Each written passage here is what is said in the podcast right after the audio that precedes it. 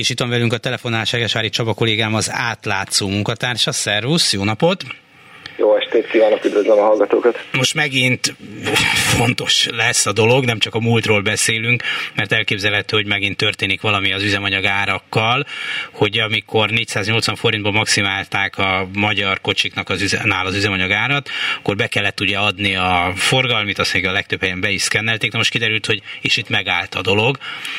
Miközben persze hát azért gyanítottuk a fogyasztási adatokat nézve, hogy nem véletlenül 20-25 százalékkal volt több vagy eset a, utána a fogyasztási adat, tehát nyilván egy csomó olyanok is tankoltak, akiknek azért nem lehetett volna, szóval hogy a nagyon feszes nem volt a fölvigyázás akkor erre.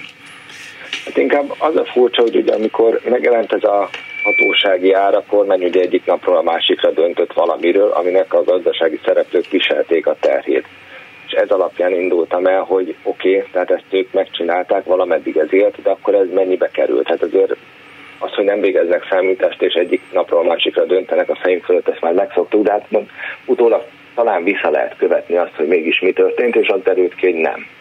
Tehát ugye ez a hatósági áras üzemanyagos történetből a legfontosabb mondat az egészből az, amit a nap mond, hogy, hogy itt a forgalmit miután beszkenelték, azt nem volt kötelező továbbítani. Innentől kezdve igazából nincs is miről beszélni.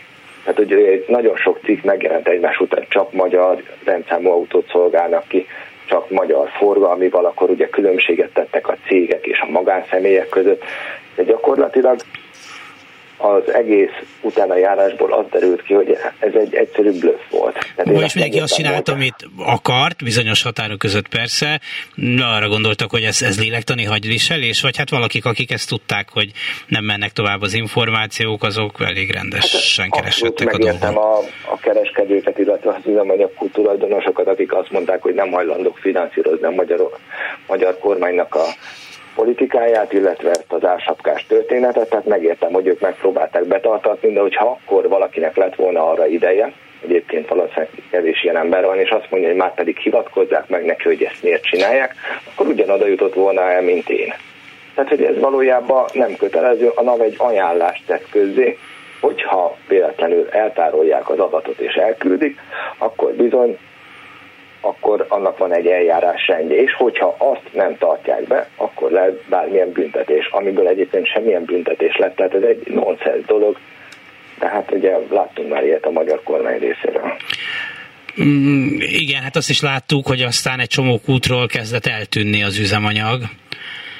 Most, hogyha megint arról van szó, hogy mérsékelik az árakat, mert ugye a forint nagyon gyenge, a nemzetközi piacokon az alapanyag ára megy föl, mit lehet csinálni, hatósági árat bevezetni, ez tankönyvszerűen általában hiányt okoz, vagy hiányt okoz. De ha végig gondoljuk, hogy hogy mentek ezek a hatósági áras bejelentések, tehát ilyen érfélkori rendelet kiadás, a megszüntetése és este 3-4-11-kor 5 percen belül.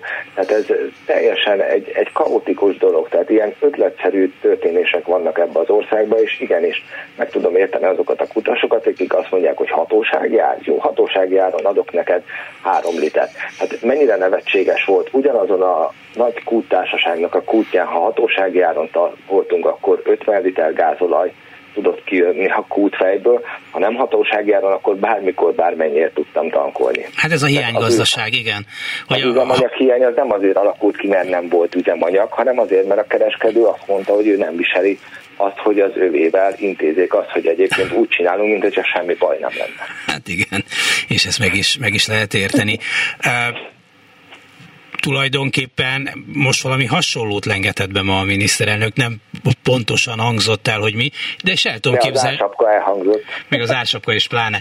Eh, hogy, a, hogy, hogy hát a közönség egy része meg csak odáig jut ezekben a dolgokban, hogy a 480 az jóval kevesebb, mint a 680 forint. És jóval ebben is kevesebb. van igazság. Van igazság. Hát, hogyha megnézzük a KSH-nak a júliusi fogyasztási adatait, azért a mínusz 20 pár százalékos üzemanyag eladások azért azt az azt mutatják, hogy az embereknek nincs pénzük erre a közel 700 forintos üzemanyagra. Én azt is gyanítom, ezt próbáltam itt az elején felvetni, hogy azért is van ilyen nagy különbség, mert ennek az üzemanyagnak, üzemanyagnak az egy része nem maradt Magyarországon. Hát minden elképzelhető, én se tankoltam volna Magyarországon külföldi kamionos létemre, hogyha azt látom, hogy itt töredékáron ezt meg lehet oldani. De ez is, tehát ötletszerű dolgokról beszélünk. Tehát, hogyha valóban bizonyos társadalmi rétegeket vagy magyar állampolgárokat akarunk segíteni, akkor nem azt csináljuk, hogy éjszaka bejelentünk valamit, ami után fölborítja a piacot, és utána megnézünk kerek szemekkel, hogy nem tudják megoldani. Bár mondjuk ez megint történt az elmúlt időszakban, nem egyszer, nem kétszer, elég a napelemekre is gondolni, de hát igen, ez így megy. Hát meg utána akkor lehet jönni a bölcs kormánynak, ami majd megoldja az ilyen problémákat. Ezek itt Megoldják nem ér... az általuk okozott problémát. Igen, ez egy, ez egy igen. elég jó működő dolog. Igen, és egy kicsit sokba kerül a végén nekünk, de legalább megpróbálták. Köszönöm szépen Segesvári Csavának, az átlátszó munkatársának. Szervusz viszontalásra.